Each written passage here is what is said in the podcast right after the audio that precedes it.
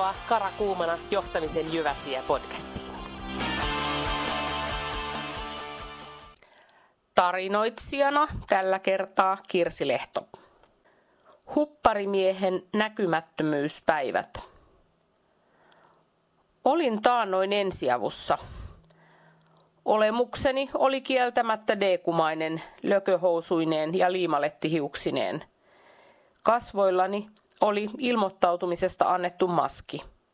Kassista pilkistävä hyperventilaation varalle otettu Alkon ruskea paperipussi oli piste iin päälle.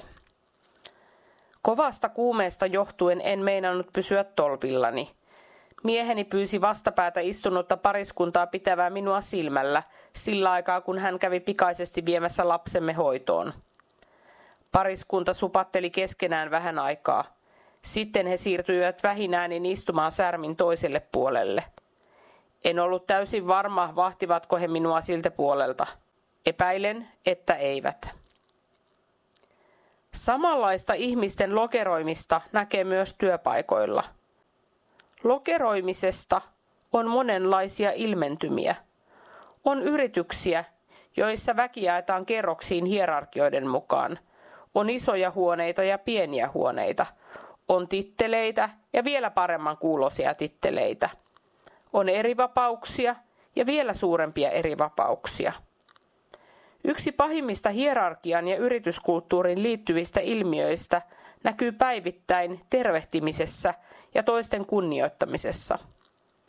Päivittäisessä elämässä voimme havainnoida, kuinka me itse ja työkaverimme kohtelemme toisia ihmisiä – suhtaudumme erinäköisiin, kokoisiin tai temperamenttisiin ihmisiin, erilaisesti pukeutuviin tai eri kulttuuritaustasta oleviin.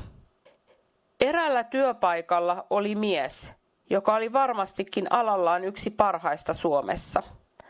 Mutta hän pukeutui eri tavalla kuin muut työntekijät. Siksi hän ei kaikkien mielessä sopinut yrityksen imagoon.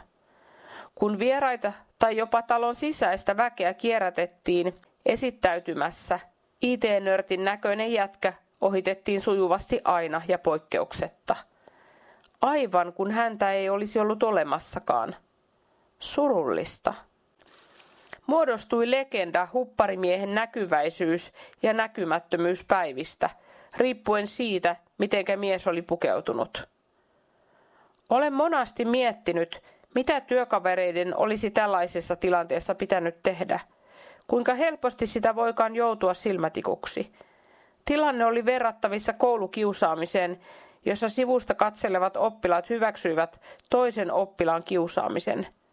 Mutta tällä kertaa kiusaaja ei ollutkaan toinen oppilas, vaan opettaja. Toiset oppilaat yrittivät muuttaa opettajan käytöstä puhumalla kiusatusta hyvää. Lopulta he olivat kuitenkin niitä pelkäviä oppilaita, jotka eivät uskaltaneet asettua opettajaa ja rehtoria vastaan poikkiteluin. Mitä tapahtui hupparimiehelle?